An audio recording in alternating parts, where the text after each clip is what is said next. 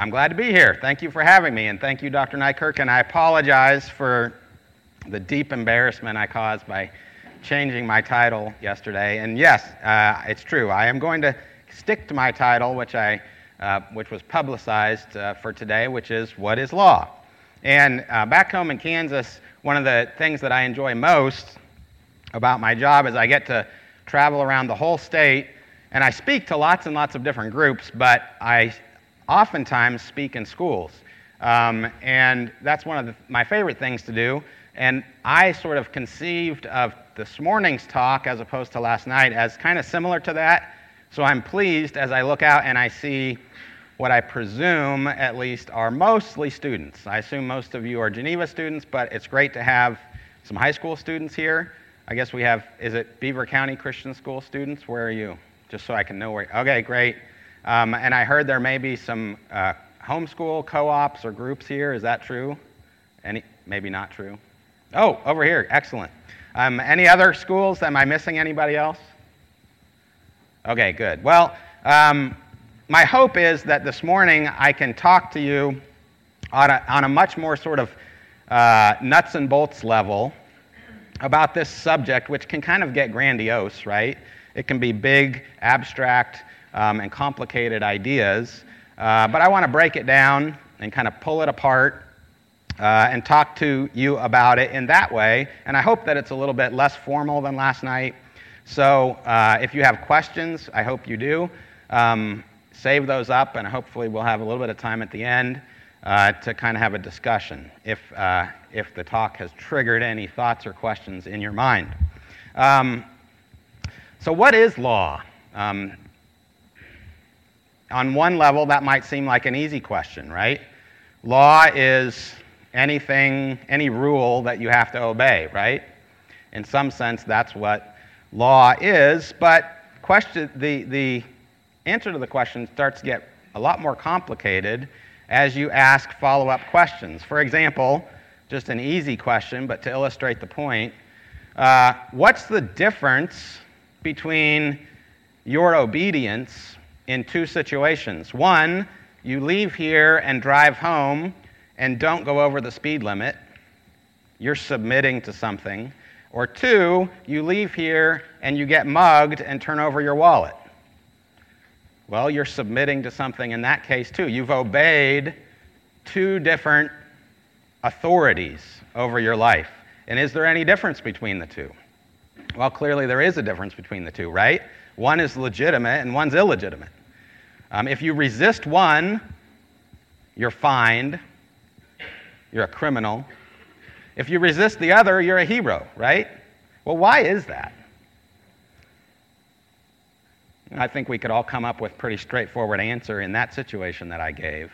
Um, but it might not be as easy as you think to articulate why exactly is obedience in one situation required and disobedience punished, and in another situation, obedience is a violation of your rights, and resistance might actually be celebrated.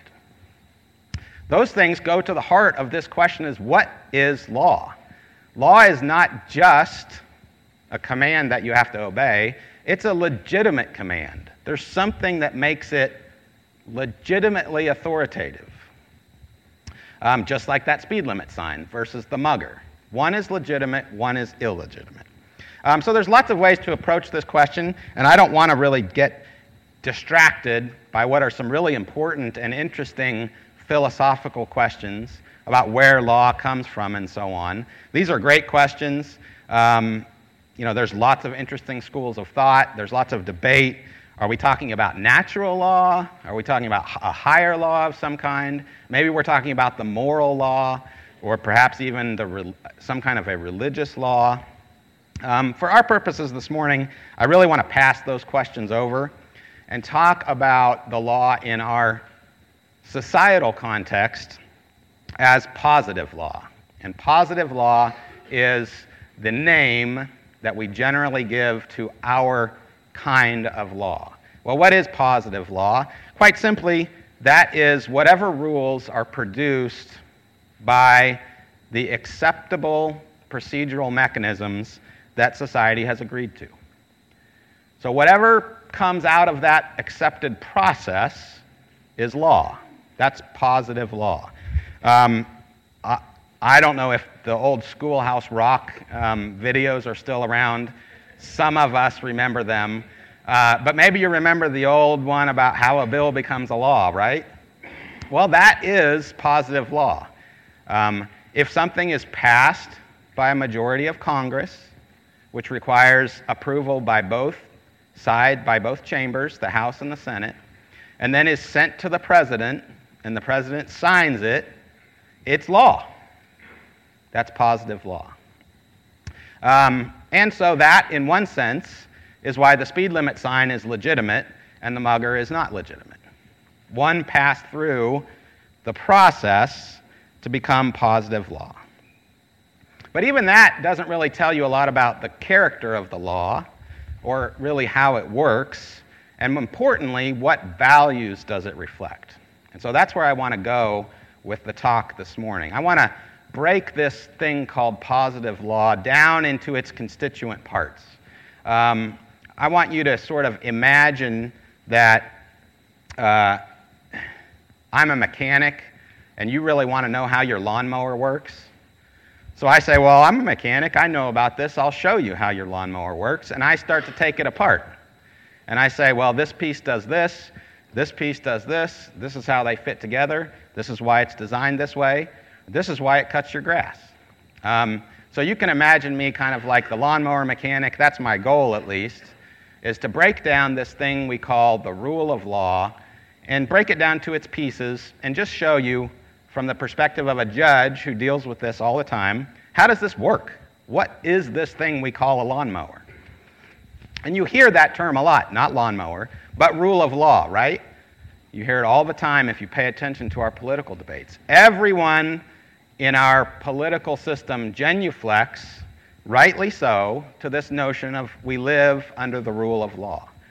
But if you penetrate behind that phrase, you quickly realize that people may have different ideas about what that means, or maybe people don't know what that means. Um, so let's try to figure that out. So I want to talk about five uh, basic characteristics of this lawnmower, to use my metaphor, this positive law. So, five characteristics.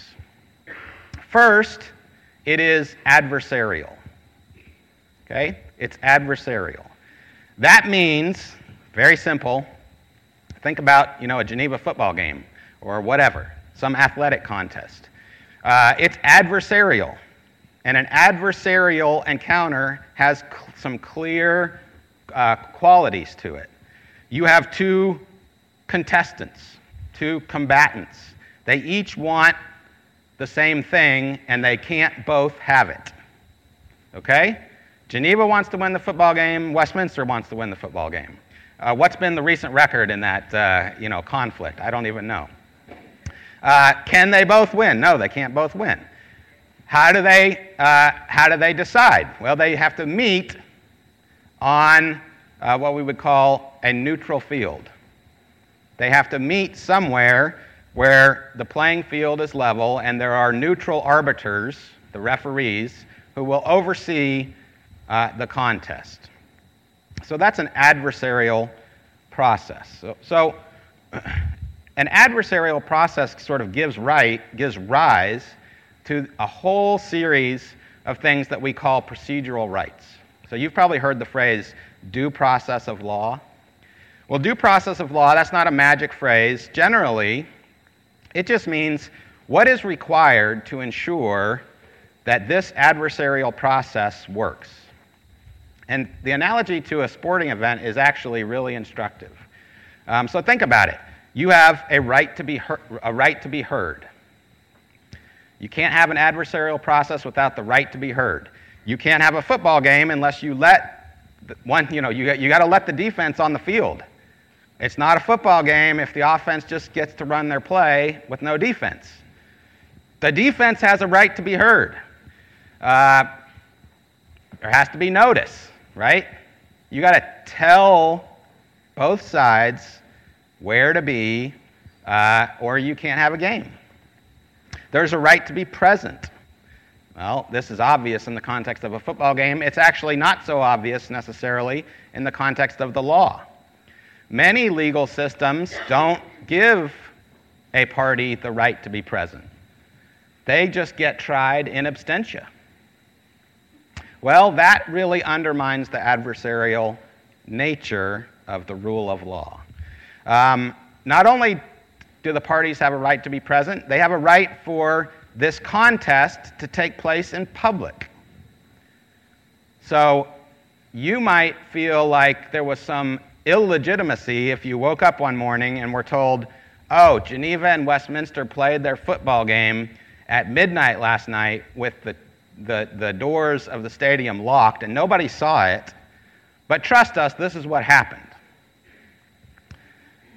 We don't do that. That's not part of our system of law. Our system of law says the adversarial process requires that this happen in public.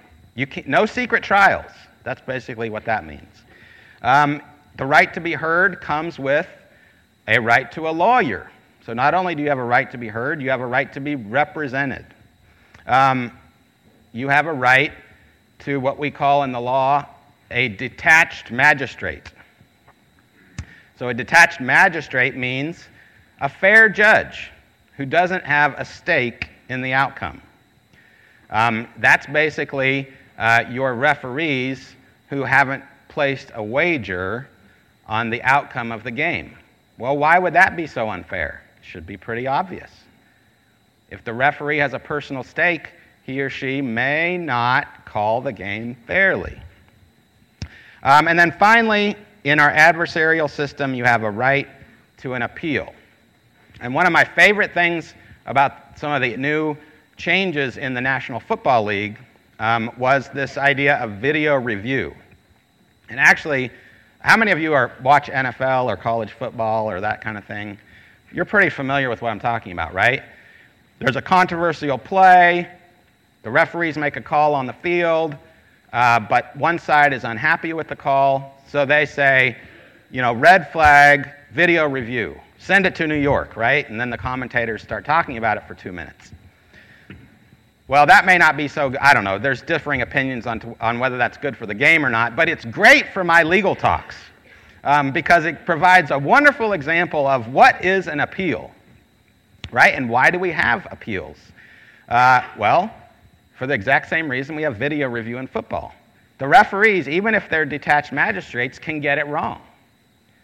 And sometimes we want to have a higher power, a higher court, take a look at what they did and deliberate about it. You know, it's not in the rough and tumble of the game, it's not an immediate decision. We get to sort of take a slow look and we get to replay it over and over and look at it from different angles and say, yeah, we think they got it right, or no, they got it wrong. Call is overturned, right? So that is uh, the right to an appeal. So all of those things are part of due process of law. And they all in, in, adhere, and this is important, in this notion that the law is adversarial. One other characteristic of an adversarial process that I think is interesting and instructive is this the law doesn't really exist, at least in one sense, without a dispute. Now, that's not entirely true. Obviously, the law continues to exist.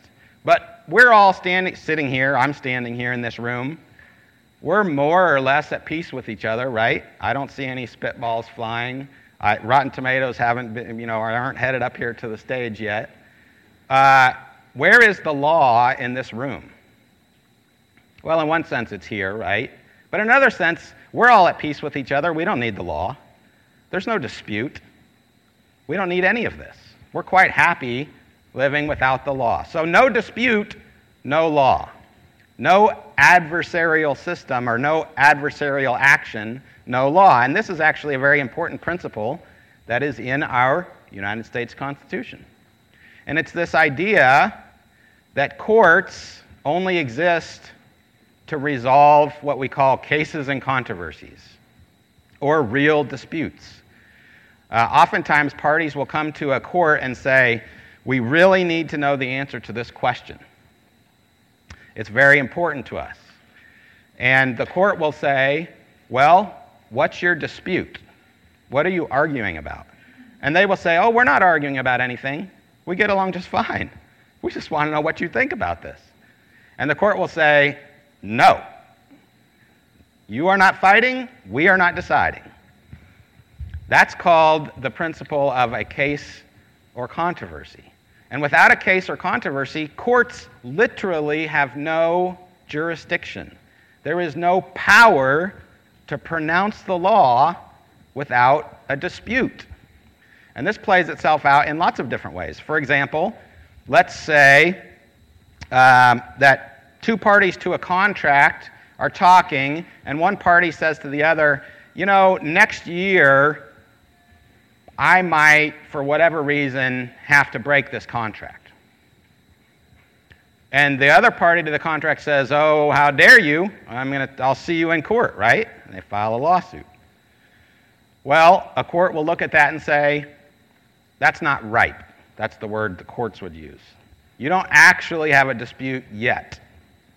We don't have power to, the power to resolve this because you're not actually fighting with each other yet. You're just anticipating. That's not ripe. The opposite problem can happen. Let's say a person has been imprisoned, has been convicted of a crime and imprisoned. They've served their complete sentence, they're done with it. Years down the road, they decide to themselves, for whatever reason, maybe good reason, maybe bad reason, that just wasn't fair. I, I got railroaded. I'm going to appeal my conviction. And the person goes to court and says, That was wrong. I should never have been convicted and imprisoned. And the court will say, Sorry, your issue is moot. That's the word we would use. It's moot. In other words, you're not actually fighting about anything. It's too late.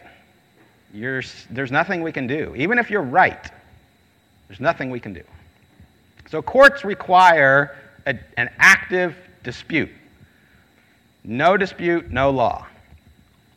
The second characteristic of uh, the rule of law that I want to talk about is the division of power.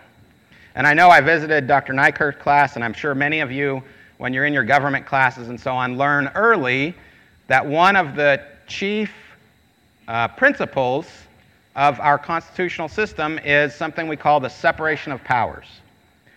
And I'm sure you could all articulate why that is. Um, and it's a pretty simple explanation. Those people who put together our system of law over the course of centuries learned that it's not such a good idea to put all power in one basket.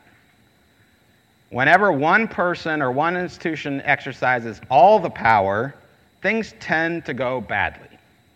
So what we ought to do is we ought to spread that power out. That way, at least, if something's going badly over here, we have recourse over here. We have a balance and a separation of powers. And oftentimes we think about that in terms of our branches of government, right? Back to Schoolhouse Rock. Executive, legislative, judicial, and that's certainly true. We've also talked, talked a little bit last night, and we talked in Dr. Nykirk's class a little bit about federalism about the division of power vertically between uh, localities and nationalities. There's also divisions of power within the branches of government. So in Congress, for example, there's a House and a Senate. In courts, there is likewise a divided power, and that's the second characteristic of the rule of law. So there's a vertical division, right? In Kansas, I'm not sure how it is in Pennsylvania, it's probably the same, it is in most places. In Kansas, there's three levels of courts. So you have your trial courts, where you take your lawsuit, or you prosecute a crime, or you defend against a prosecution. Uh, that's like the playing field, right? That's the football field. Then there's what we call an intermediate appellate level, um, and this is, this is the video review, right? This is where you say, that court got it wrong, I want, to, I want an appeal, and you go to an appellate court. Um, and then there's a third level, um, in most jurisdictions, Kansas included, which is the Supreme Court. Um, so the football example breaks down a little bit because there aren't three levels, there's only two. But a Supreme Court's function is the court of last resort. Um, not all cases will make their way up to the Supreme Court, Everyone has a right of appeal, but their right of appeal generally stops at that intermediate level. So you get one bite at the apple automatically if you want it, but you don't get two. Uh, that's just a practical reality. The bottom line is, just for example, our Court of Appeals in Kansas hears roughly 10,000 cases a year. Our Supreme Court, on the other hand, the court I sit on, we decide roughly 180 cases a year. So, big difference. Um, and there's lots of reasons for that. One of the big reasons is we take a lot more time on our cases, and they generally have what we call statewide interests. That is, they really matter for the whole state, not just for the litigants that are arguing. Um, so that's a vertical division of power. But oftentimes, what goes unremarked is there's a horizontal division of power within our rule of law. Um, here's where I thought I'd ask for audience participation. This is a hard question, but I wondered if anybody could get it. What is the horizontal division of power in a trial? What's the check on the referees? Anyone know? Anyone want to guess? Absolutely, exactly. I thought somebody would get this. Okay. We have a jury system, right? And a jury is ordinary people, so called, you know, a jury of your peers. Citizens get to come in and participate. That's a pretty remarkable thing if you stop and think about it. And there's lots and lots of reasons to have it, but one of the reasons, one of the most important reasons, is it's a separation of power.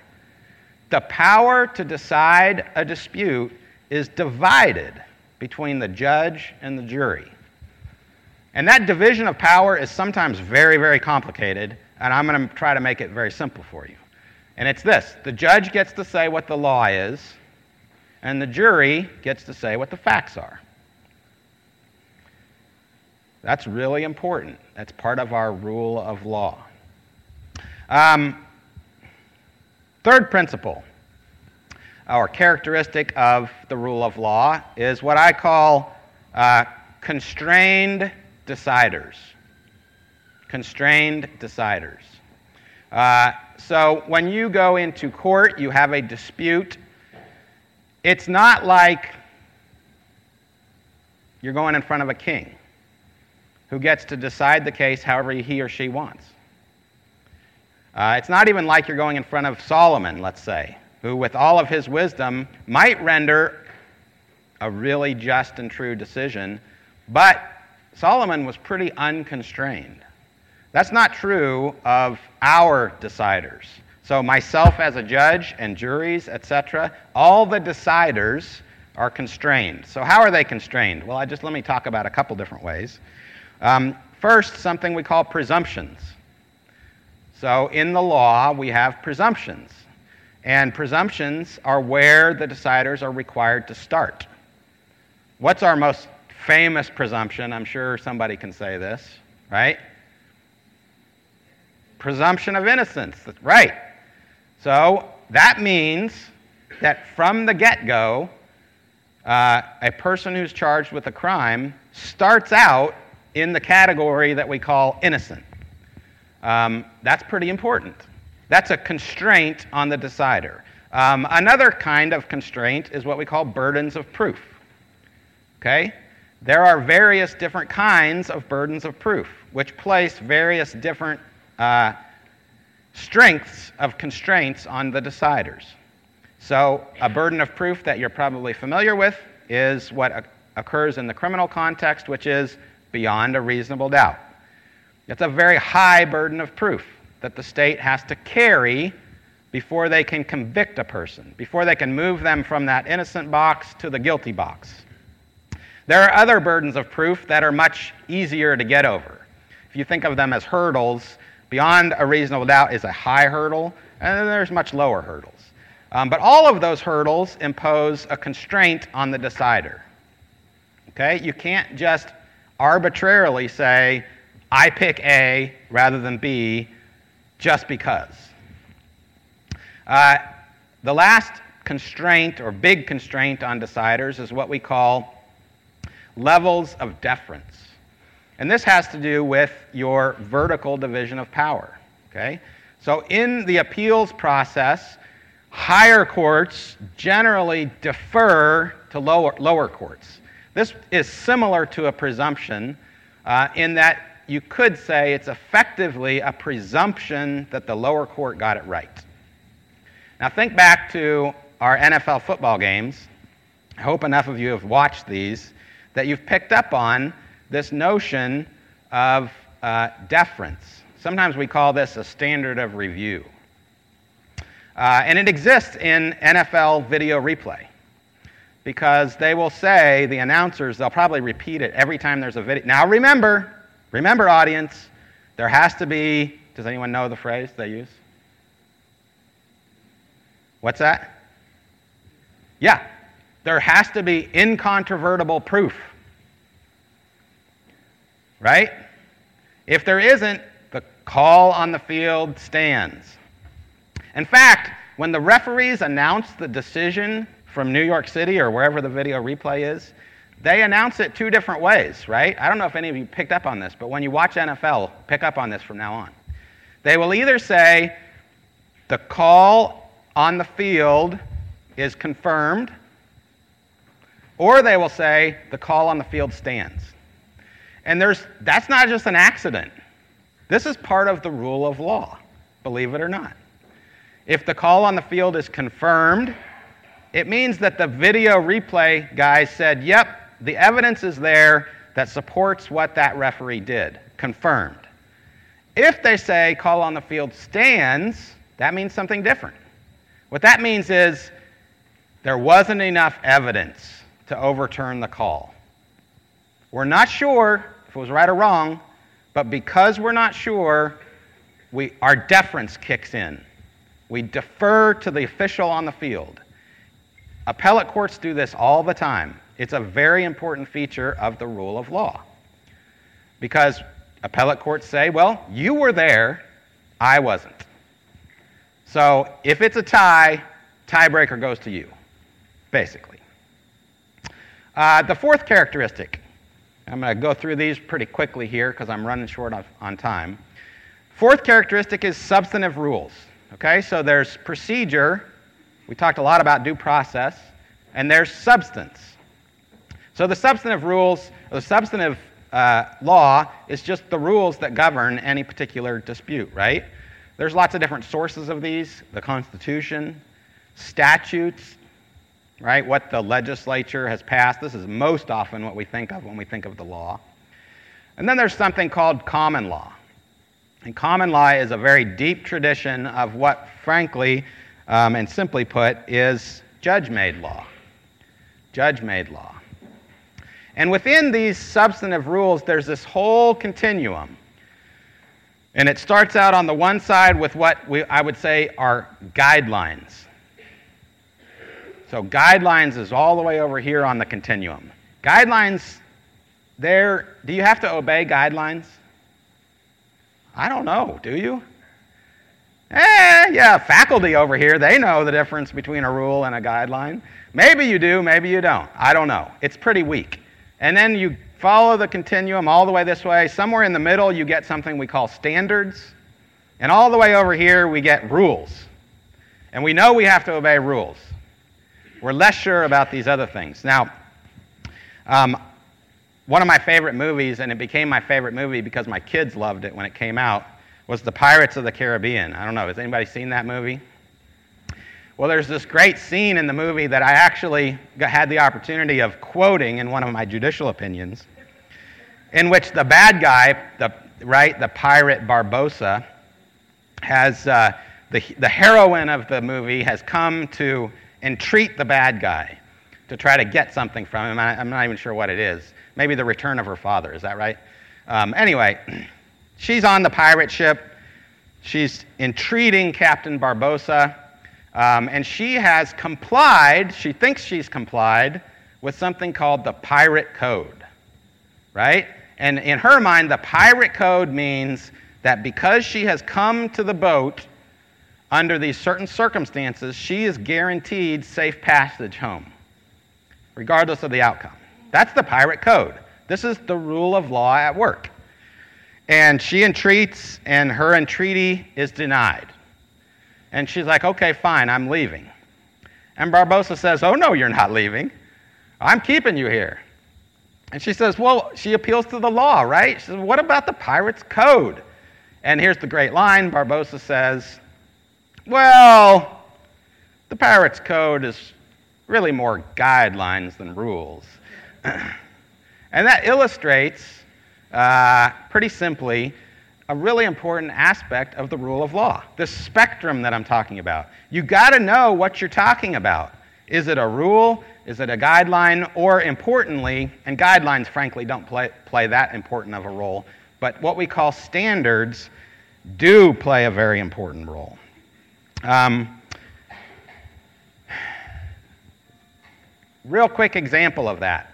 Um, in the realm of tort law, tort law is more or less there's a car accident and somebody gets hurt, who has to pay for it?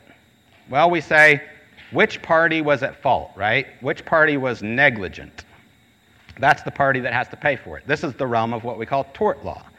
Um, and we could have a substantive rule in torts that says, oh, I don't know, let's say, it shall be a, a violation of the law to transport hazardous material on a county road.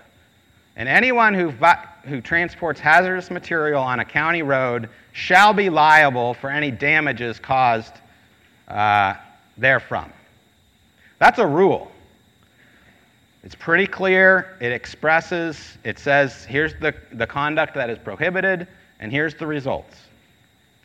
Usually, our tort law and a vast swath of our common law doesn't work by rules. It works by standards. And in tort law, we have a very tried and true standard for judging that person who is tr- transporting hazardous material. And it's pretty simple, and in its simplicity, it's somewhat vague, and that's what standards are.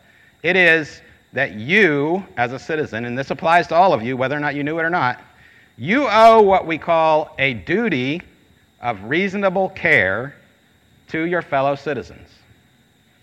That's the standard. It's not a rule. It can't be a rule because we don't really know what that means. I mean, we know what it means, but we can't clearly define it in any particular fact situation.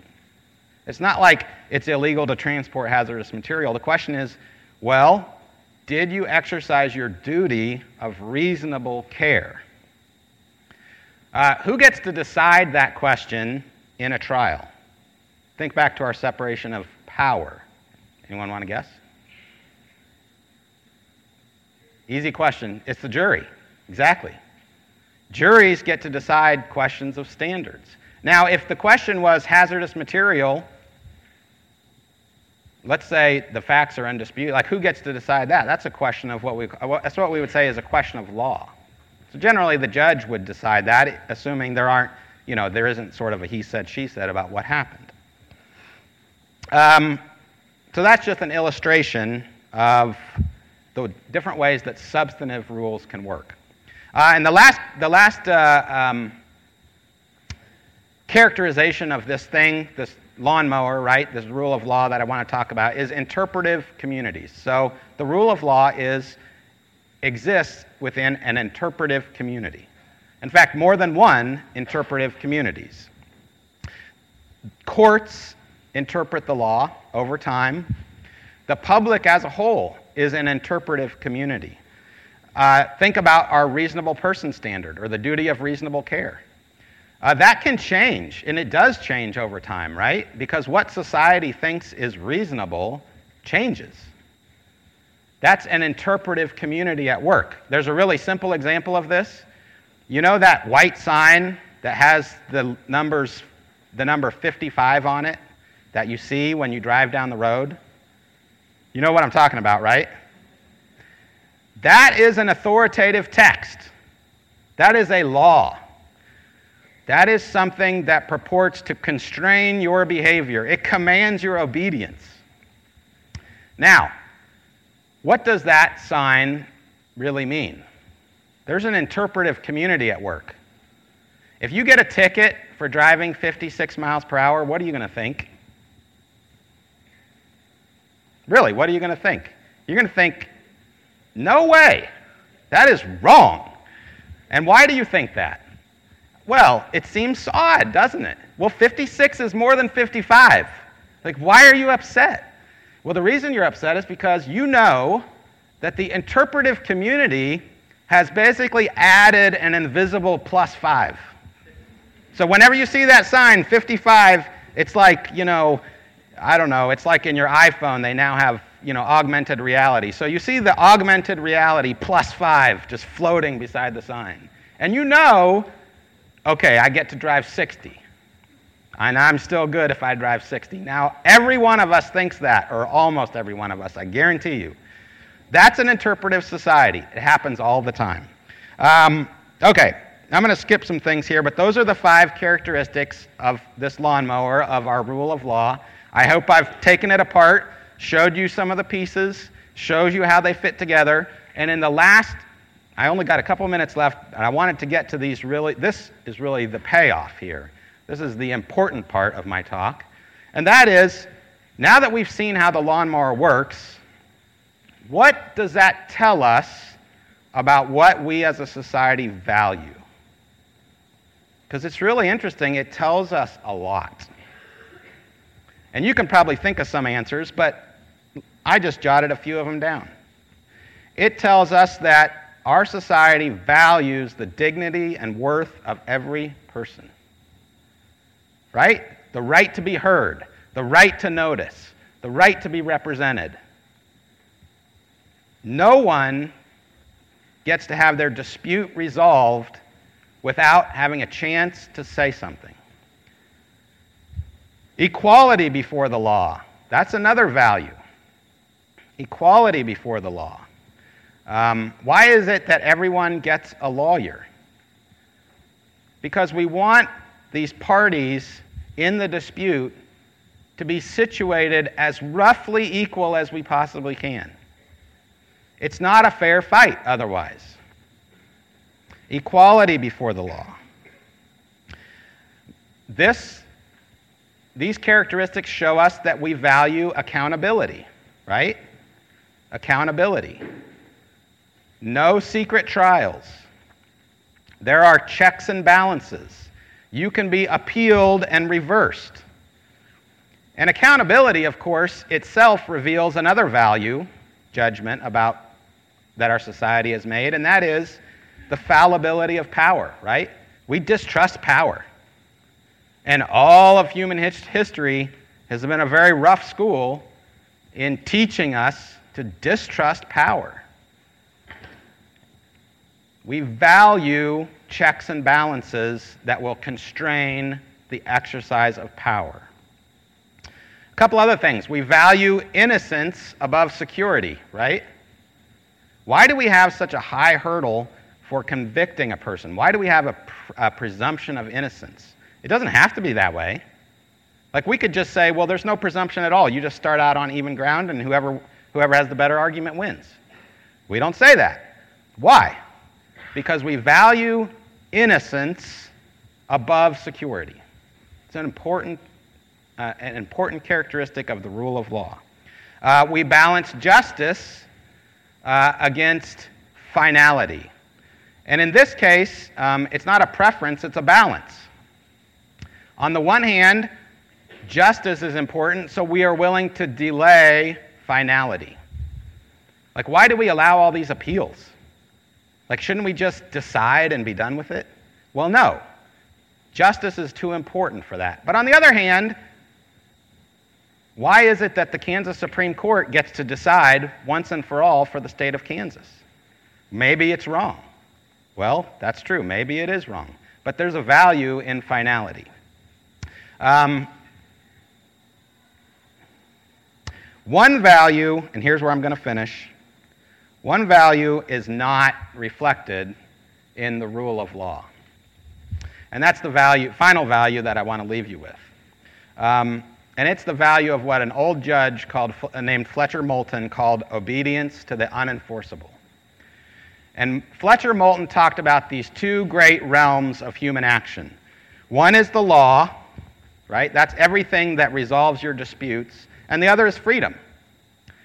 And he talked about the tendency of these two great realms to take over all of life. Right? Either it's illegal and I'll see you in court, or I can do whatever I want. You should recognize that. That is the tendency of a society with these two great realms that expand to fill the whole realm of action. Well, Moulton importantly said there's one value that we need to keep an eye on that's very, very important. And it's what he called the obedience to the unenforceable. And that is effectively when you are not under the constraint of law, but you do what you ought to do anyway. You are submitting to what he called obedience to something that is unenforceable. He called it the domain of manners. Um, so let me read to you a paragraph. I'm afraid I probably didn't leave much time for questions. I'm going to conclude at the, at the end of this paragraph, and maybe we have a, a few minutes. Here's what he said The dangers that threaten the maintenance of this domain of manners arise from its situation between the re- region of absolute choice and the region of positive law. There are countless supporters of the movements to enlarge the sphere of positive law. In many countries, there is a tendency to make laws to regulate everything. On the other hand, there's a growing tendency to treat matters that are not regulated by the positive law as matters of absolute choice. Both of these movements are encroachments on this middle land. And to my mind, the real greatness of a nation, its true civilization, is measured by the extent of this middle land, this obedience to the unenforceable. It measures the extent to which a nation trusts its citizens, and its existence and area testify to the way citizens, that's you, respond to that trust. Mere obedience to the law does not measure your greatness. It can easily be obtained by a strong executive or by a timorous people. But neither is the license of behavior, which so often accompanies the absence of law and is miscalled liberty, neither is that a proof of your greatness.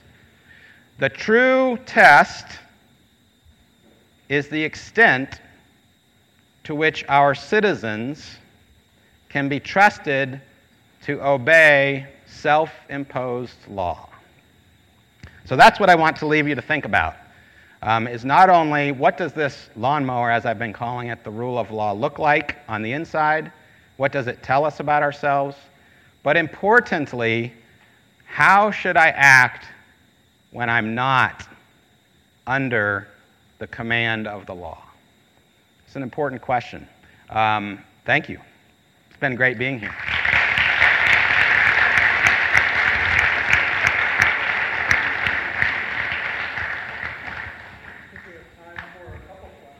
Uh, is there anyone who has a question?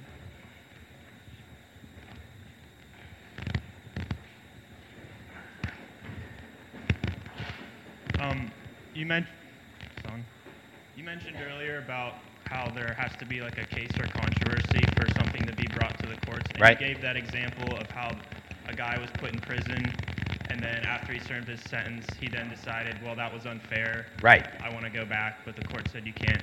Now, if that guy um, went back and like argued for some kind of compensation, uh, for would there then be a case there for that to be enforced? Yeah, so uh, great question, which is let's say the criminal case is moot. Does this person who still believes he has a dispute, is there any recourse?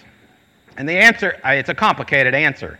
Uh, the short version is it, it might depend on which state he lives in. um, some places there is recourse, and there's a whole series of rules. And they're part of the common law, they're judge made rules that tell a person when he or she may or may not have a right to be compensated. So I can't, it, I could give you a longer answer, but I won't. Is there one more question?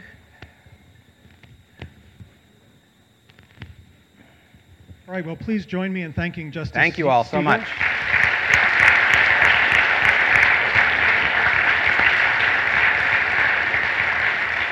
We are, we're grateful for your presence with us last night and today. Thank you. Thank you for It's coming been a pleasure. Back to Geneva.